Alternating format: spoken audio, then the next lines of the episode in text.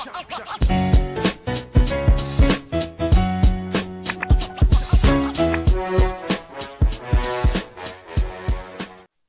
to another episode of the Hoop Talk podcast by fans for fans. I'm Ryan. There's my guy Jalen. What's up, everybody? This podcast is where we discuss all things basketball, so expect a lot of hot takes, debates, and a true display of basketball knowledge. Let's get right into it. Our topic today is looking at our top five college basketball players in the country right now. So, in no particular order, Jalen, who are your top five college basketball players right now? I'm glad you threw it out there. That's in no particular order, bro, because I had no idea how to rank these guys. But my top five players in the country right now are Luka Garza of Iowa, Corey Kispert of Gonzaga, Ayo Dosunmu of Illinois, Jared Butler of Baylor, and Cade Cunningham of Oklahoma State. So my top five in no particular order: Luka Garza from Iowa, Cade Cunningham from Oklahoma State, Ayo Dosunmu from Illinois, Evan Mobley from USC, Ron Harper Jr. from Rutgers. Okay, okay. Got some some newcomers to the pod, some new names on the pod. Evan Mobley.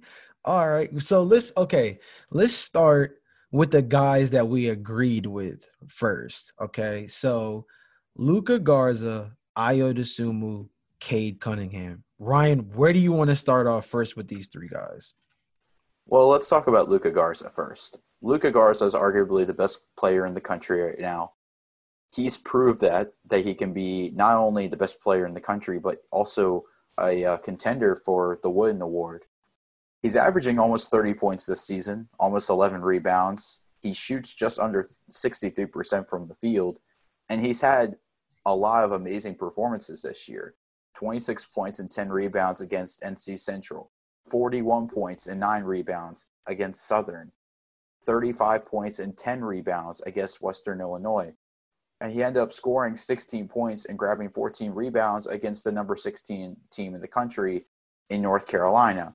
I know he shot 6 of 20 from the field, but he made up for it by attacking the glass and getting rebounds as well as blocking shots. He had four in that game against North Carolina.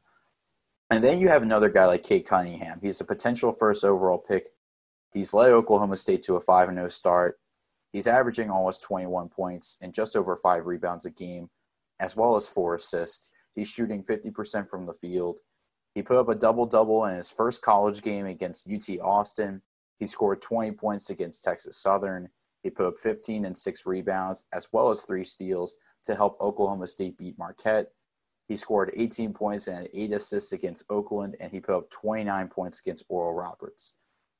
A couple of things that I've seen from him so far he attacks the basket, he's able to create his own shot, and he's not afraid to draw contact.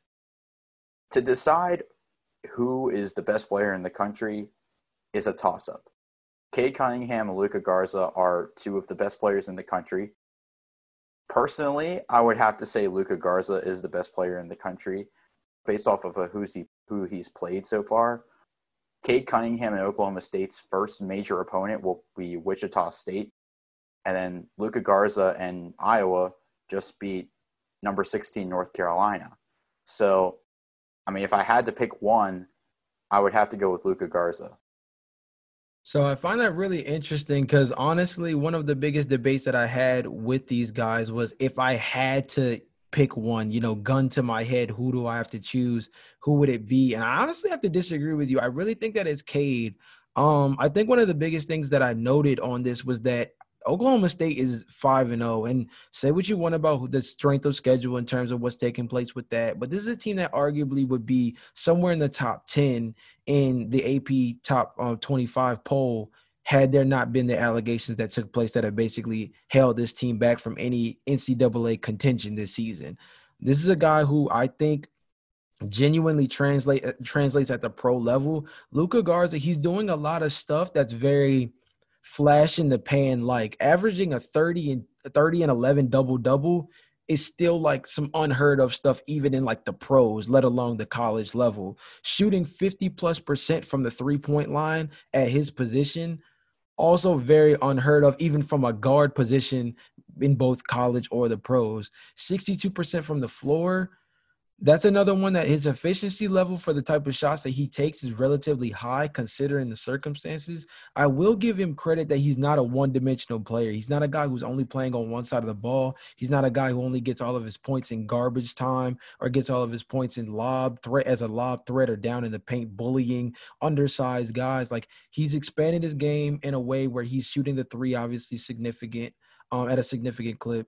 Um, he's playing on the other side of the ball by getting a steal a game and three blocks per game. Granted, it's a four game sample size, and the game against UNC wasn't that great. It was good, but it wasn't great. And if you remember on the last episode we did, in terms of looking at the landscape, one of my big questions was how would Luka Garza fare against a top 25 opponent, considering the fact that he was kind of eating crazy off of the first three games where he was having 30 point outbreaks in the first half of, of basketball games, stuff that you just typically don't see unless you're Klay Thompson without the dribble. Like it's stuff that you you know you just don't see very often.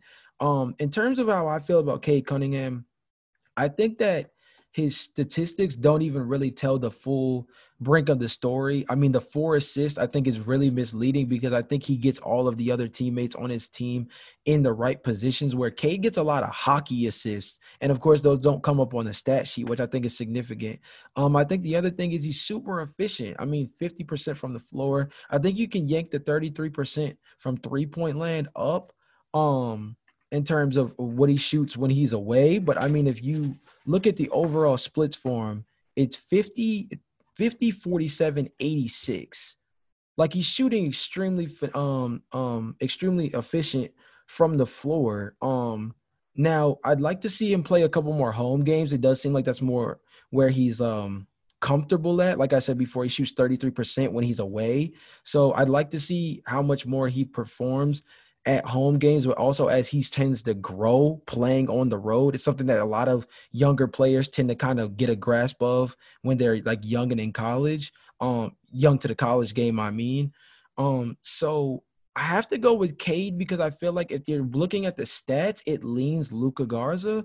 But if you're looking at the overall flow of a basketball game, Cade Cunningham has his pulse on the game from start to finish. And a lot of the stuff that he does still doesn't show up on the stat sheet. And we're talking about a guy who averages nearly two steals per game, on top of the fact that he pretty much controls the offense from tip off. Um, one guy that I don't want to let slide though, Ryan, is we haven't talked much about Ayo Dosunmu, who's averaging 22, 8, and 6, literally career highs in all statistical categories. He shot up to 22 points per game from 16 points last year.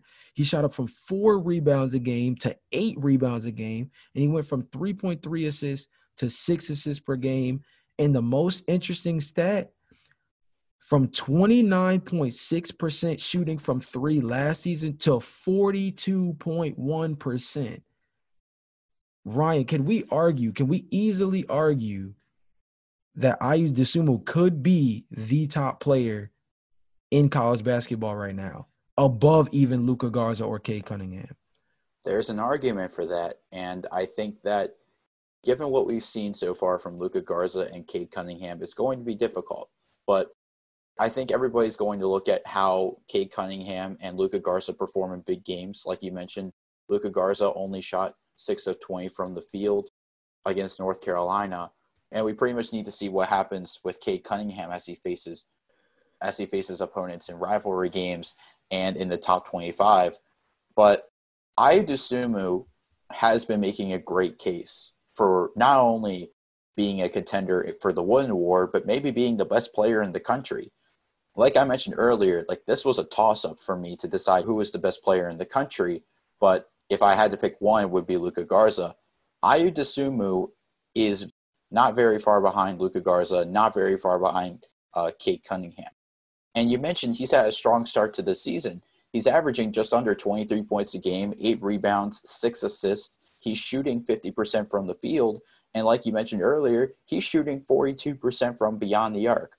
He's had three 20 point games this season. He put up 28 and 10 in the in his first game against NC A&T. He had 22 points, seven assists, six rebounds against Chicago State, and then 27 points, eight assists, and seven rebounds against Ohio. And then he also ended up putting up 18 points, six rebounds, five assists against the second ranked team in the country in Baylor. And then he put up a double double against number 10 Duke. So I think what Ayo Dosunmu has over Cade Cunningham and Luka Garza is that he can show up for big games. And even though Illinois lost to Baylor, they ended up beating Duke. That's huge for a program like Illinois to go on the road and beat Duke in Cameron. Like I said, it shows me that he can show up for big games, and he's a prolific scorer for an Illinois team that can be as good as that Illinois team that went to the championship. So I think honestly, the reason why I don't want to leave Ayo Dosunmu out of this conversation, not only because we all obviously had all three of them on both of our lists, but the most important reason why I want to make sure that we do still address him is Ryan, I'm going to tell you the truth, bro.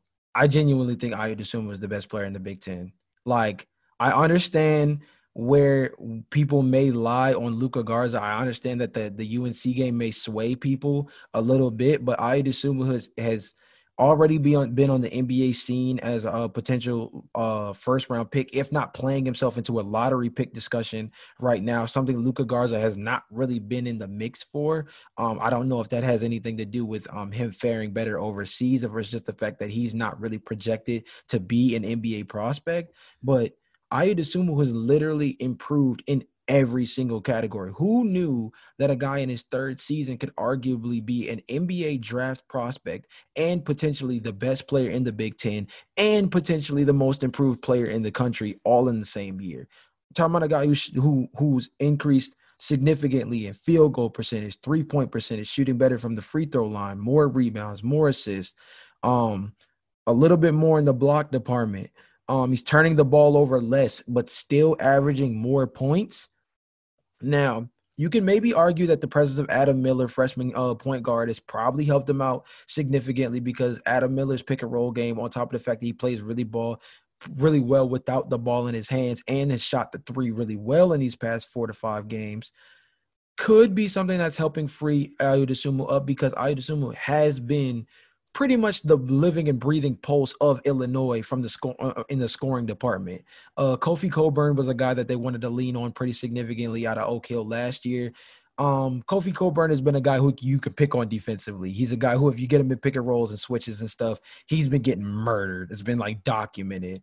But having a really prolific back backcourt partner in Adam Miller, I think, is helping Ayo game. But let's just not we can't just sleep on the fact that Ayo Dosunmu has has significantly gotten better in every facet of the basketball game. And I think that's something to really take into account. Not only just talking about him as a um as a potential best player in the country candidate, but as you know, a potential NBA lottery pick if he continues on the trajectory that, is, that he's on. Um, we talked a lot about the three guys that we matched up on, but we both had two guys that we didn't mention in the landscape episode. We didn't mention in our NBA prospect episodes. And we haven't really mentioned very much off camera either. So, Ryan, who do you want to start with? Or maybe you can break down both guys that you have on your list that we both don't share right now. I'm interested to hear what you have to say about some of these dudes. Yeah, so let's let's talk about Evan Mobley first from USC. I personally believe he's the second best freshman outside of Cade Cunningham. Um, and this is another freshman as part of a loaded freshman class that has entered college basketball. Um, I think he could help make USC a contender to win the Pac 12 and also become a potential lottery pick. Um, he put up a double double in two games this year so far, but he's been close to doing so against California Baptist. Um, he just needed one more rebound. Uh, he's averaging just over 17 points a game, nine rebounds, just over three blocks a game, and he's shooting 61% from the field. Evan Mobley's been really dominant in the paint, grabbing rebounds and blocking shots, and I think this season he's going to be a defensive force for USC. Um, and then Ron Harper Jr. If that name kind of sounds familiar, he's the sound he's the son of Ron Harper. Um, played for the Bulls. He played for the Lakers. Won a couple championships along the way. Um, Ron Harper Jr. is a lot like his dad. I mean, he's shooting great from the field, or he's been a good shooter from the field. He can play defense. Um, he's averaging 22 points a game. He's turned out to be Rutgers' leading scorer. Uh, he's averaging also seven and a half rebounds.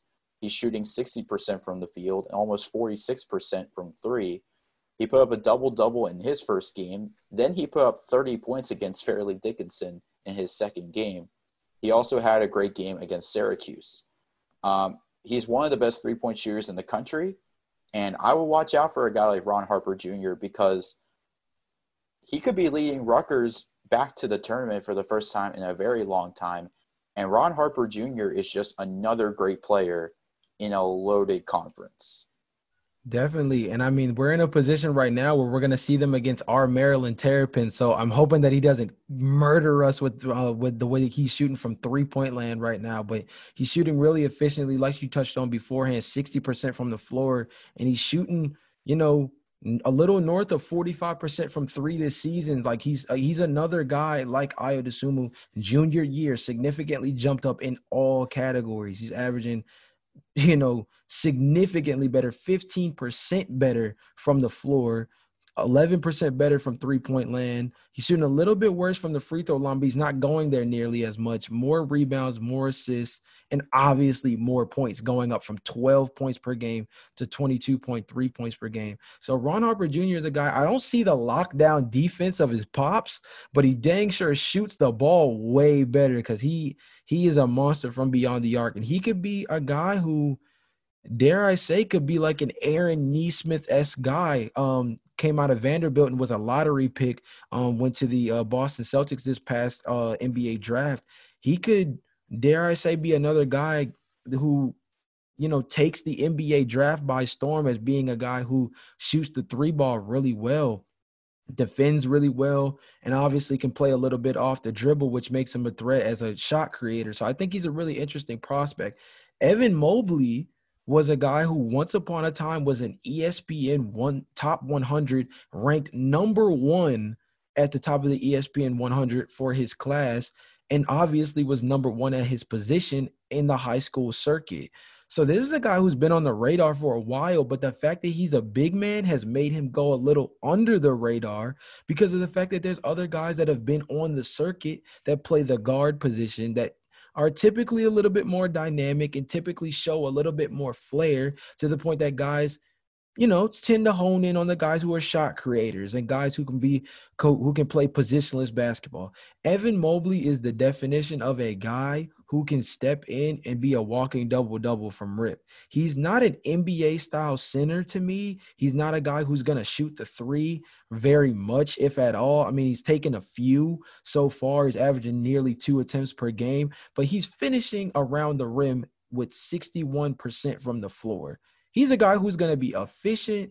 He's going to average at least double digit rebounds. He's averaging only nine right now, but Trust me, by the end of the year, I expect him to be floating somewhere between 10.5 and 11. And 17.6 points, I think, isn't even telling all of the story because I think there's a lot more that he's going to be able to do offensively under the basket as USC continues to try to feature him.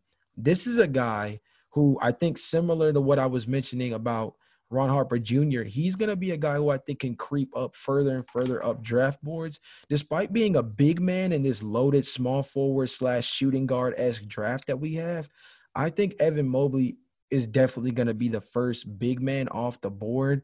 Um, Ryan, out of these two guys that you've listed right here, who do you think has the biggest upside in terms of leading their team to the tournament this season? If you had to pick one guy who was more likely to lead his team to the tournament, who do you think it would be?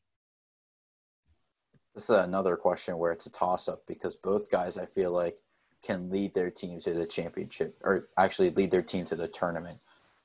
If I had to pick one, I'd probably say Ron Harper Jr um, just because they were just because Rutgers was so close to making the tournament last year that it felt like they were going to be one of the best teams in the tournament. Um, keep in mind, this Rutgers team is ranked. I believe they're 21st in the country right now. Um, and Ron Harper Jr. went from a role player to their leading scorer. So I think his transition from role player to leading scorer, I think has helped Rutgers become one of the best teams in the country. And I think as I look at the upside of Ron Harper Jr., he's another guy where he's excelled in his junior season. Um, we talked about Ayo Dosunmu excelling in his in his junior season. Ron Harper Jr. is another guy who has excelled so far um, through the first couple games in his junior season. And like you mentioned earlier, he's playing. He's going to be playing a great team in Maryland um, down the road. So I think that's going to be a game to watch out for. Um, I think that I wouldn't count Evan Mobley out either. Um, but I think if I had to go with potential upside to lead their team to the tournament, I'd probably say Ron Harper Jr. And honestly, as much as I would love to disagree with you just out of the fact that I love Evan Mobley's game, I think that the Pac 12 and the Big Ten are both going to be a rout. I think there's going to be a lot of potential battles between teams in both of those conferences. And I just see the Pac 12 being really crazy right now. I think that things for Rutgers also are not very drawn up very well. There's a lot of teams in the Big Ten that are in the AP 25, and there a lot of them are in the top 15 by itself. So it's going to be a really tough road for both these teams to get through. But I do have, I do believe that Ron Harper Jr. has more influence on the ball than Evan Mobley, and that's what really shows his his overall impact. I think Evan Mobley does all the things that you need a top tier center in college basketball to do, but Ron Harper Jr. controls the flow of the game in a way that a big man can't, and that's the only thing that shows a little bit of a default kind of to me leaning on Ron, Ron Harper Jr. to do um, what I believe Evan Mobley might not be able to.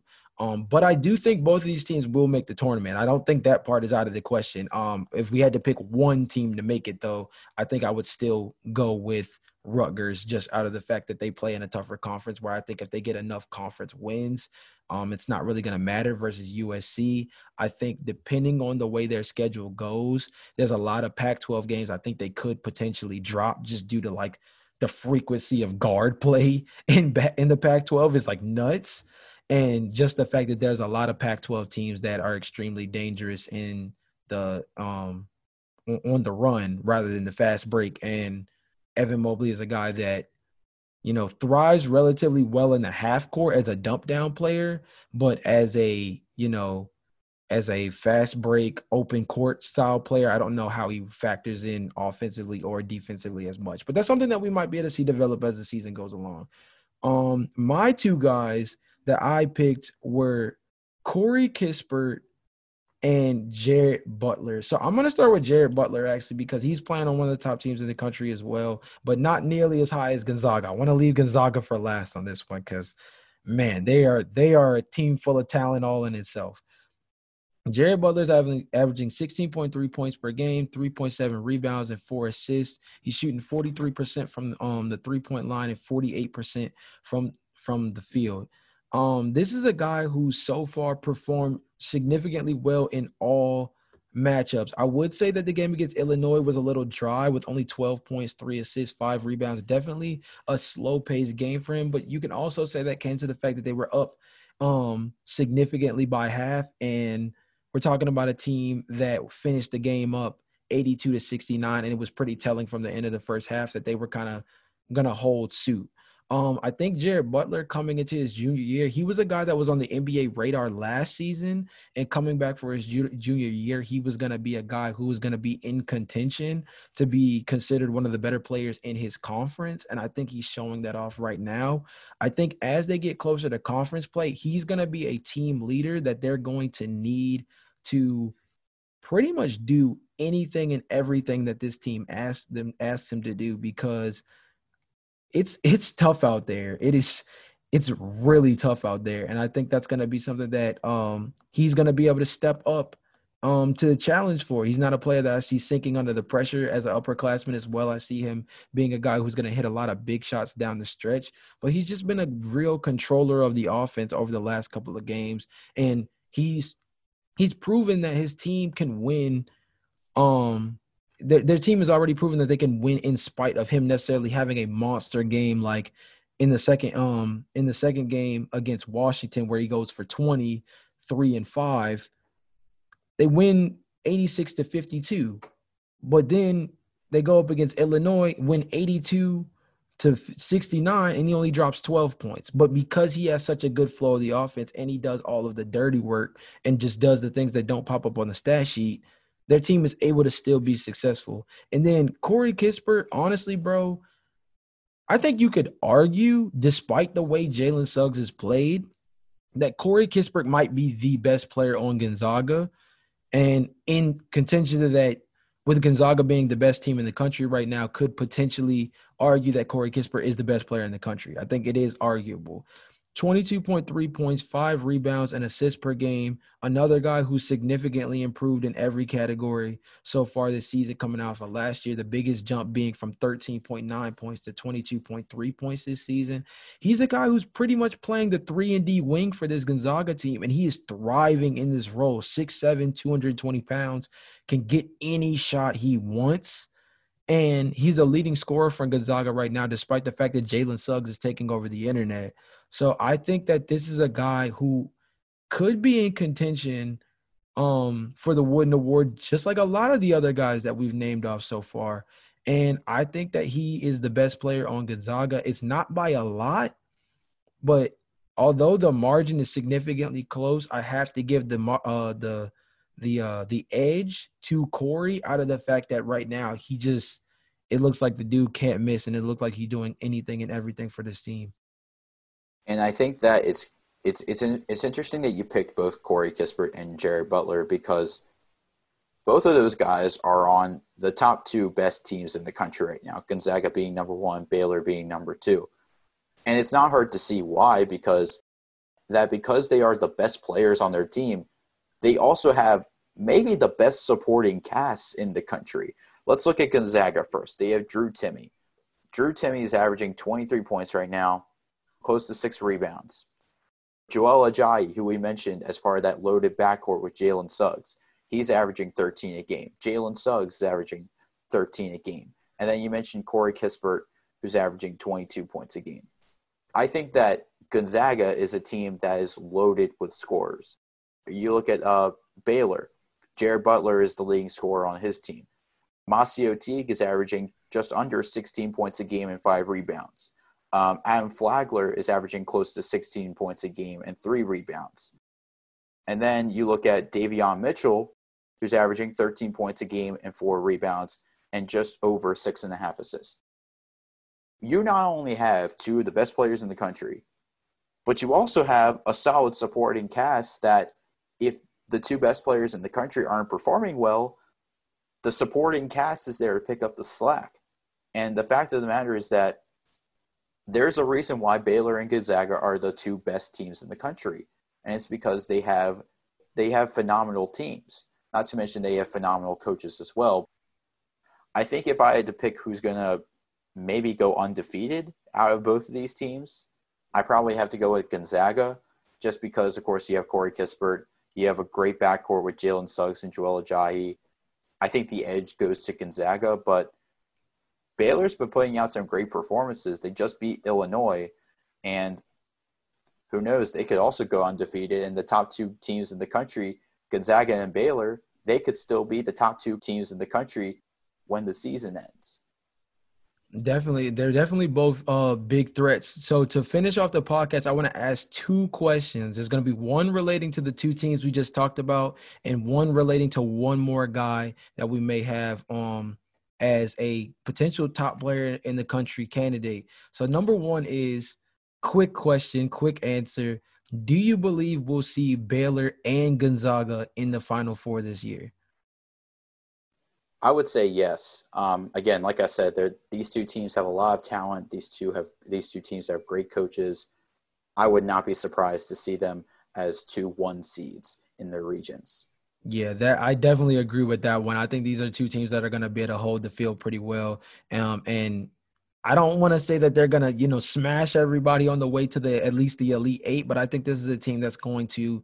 Both teams are going to be significantly dangerous early. You're going to want to catch them early because I think as they catch their stride, it's going to be extremely difficult to catch them once they're in the mix. Um, and especially as Jalen Suggs gets significantly better with more time with the team.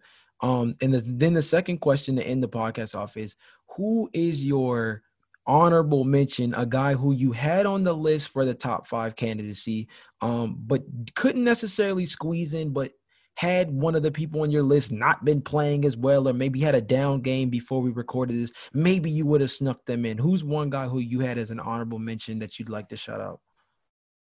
My honorable mention is Garrison Brooks from North Carolina. I mentioned in the North Carolina game or the Iowa North Carolina game that Luka Garza was not shooting particularly well. He shot 620 from the field. Garrison Brooks shot almost 64% from the field uh, in the loss to Iowa. And granted, he on uh, last year's team, he was arguably their best player outside of Cole Anthony, and that North Carolina team was not as talented as other North Carolina teams that Roy Williams coached. But Garrison Brooks is arguably the best player on this team. And even though they lost to Iowa, and even though they lost to Texas, I still feel like North Carolina is going to be a top 25 team as long as Garrison Brooks plays at the highest level. He did put up 17 points against Iowa and uh, eight rebounds as well. He put up 18 and 7 against Texas. So he's it shows you that he can perform against or in uh, big games. And I know he's only averaging 13 points and just under eight and a half rebounds a game, but I would say just give it time because I think Garrison Brooks could be one of the best players in the ACC, maybe one of the best players in the country. Yeah, I, I like Garrison Brooks a lot. Obviously, as a like as a UNC fan, looking at that Iowa game, I think you could argue that Garrison Brooks outplayed Luka Garza the other night. I think you could easily go down the list and kind of argue that he had just an overall better night. His team didn't come out from with the win, but I think that you could also argue that that wasn't necessarily on the big man matchup. Iowa shoot Iowa was shooting significantly well from three point line most of that night, um, especially in the first half. I'll say where they got relatively hot early. So I wouldn't even say that it had a lot to do with a big man matchup. Iowa had a lot of game of runs kind of um, plays in that game where the the score would get close and then Iowa would go on a run and the score would get close and Iowa would go on a run. And I think that has a lot to do with the fact that UNC is still a, a relatively young basketball team. Caleb Love at the point guard position. Obviously, RJ Davis is a guy at the, um sharing the backcourt with them that is still a really good facilitator, but they're both trying to still figure out how to mesh with one another. Armando Bacot is a guy who literally, you know, this will be, you know, hopefully his first real season of being able to play injury free. Last most of last year, he was out of the game. Same thing with Garrison Brooks. He was a guy who did not play a good portion of the season because of the fact that he had constant nagging injuries that were keeping him out of games. I think Garrison Brooks is a guy who definitely should be on the national spotlight radar a little bit more, if not at least in argument to be one of considered one of the best players in the ACC, if not the country. My player is Quentin Grimes for Houston. This is a guy who right now man, after struggling at Kansas, boy, has he found a home in Houston, bro. I mean, this is a guy who, I mean, 17.8 points per game, 7.3 rebounds per game at 6'5, 205 pounds, and 2.3 assists per game. He's not shooting the ball very well um in terms of the uh the three point line or the field to a certain extent 34% uh, 35% from the field 28% from 3 that part is my biggest concern is just you know the the conversion rate. Um we definitely need him to shoot a little bit better from the floor if he wants any chance to really be you know be able to lead this Houston team um to the uh the NCAA tournament and lead them far in it. Um but he's a he's extremely aggressive extremely aggressive. Part of the reason why he's averaging so many points and why he was able to have a 23 7 and 3 night the other day well um um, against uh, South Carolina was because his ability to drive and finish in the paint and draw contact. If there's one thing that we've mentioned a lot on this podcast, not even just for this episode, but in future in past episodes, is that we love guys who create contact, finish at the line, and like to be able to get to the free throw line consistently. Bucket getters is essentially what we're talking about. And Quentin Grimes is definitely one of those guys. And I think he's going to improve as a shooter. And once that happens, then we really have to watch out because if his if his inside game is dangerous, his outside game getting uh, improving is one thing that's going to make him probably one of the most lethal guards in the uh, in the country, and that's that's something that might put him on the NBA scene again. And Quentin Grimes is one of the best guards in the country, and I think that when you're looking at shooting percentage, yes, it's not great um, at 35% from the field, but I would give it time because Houston's turning out to be a great team they're 4 0 right now. They knocked off number 14 Texas Tech. They beat South Carolina. Quentin Grimes put up 15 points and seven rebounds against Texas Tech. And he also put up 23 points and seven rebounds against South Carolina. Obviously, the shooting the shooting percentage isn't there, but I think that with time, and I think as long as he stays healthy during the season, I think he could become a great shooter for Houston. And maybe make them a, like a, a surprise team in the top 25 definitely think we should keep our eyes out on Houston. I, as, as he keeps playing, he had he had 15 free throw attempts against South Carolina. Like I said, we love bucket getters, we love aggressive drivers. Like like Ryan said beforehand, I think we should really keep an eye on Quentin Grimes and Houston because they're a team that we're not talking about a lot coming into the year. But I'm gonna go with Ryan on this one and say that they are definitely a surprise team um, coming out of the NCAA and could potentially uh, put a lot of guys on upset alert come tournament time. So, transitioning to our question of the day for our fans, who is one player that you believe is one of the best players in the country? This has been a great episode today on the Hoop Talk podcast. Of course, make sure when you subscribe to us on Apple, you rate our podcast five stars and subscribe to us wherever you get our podcast. We'll see you guys next episode. Peace.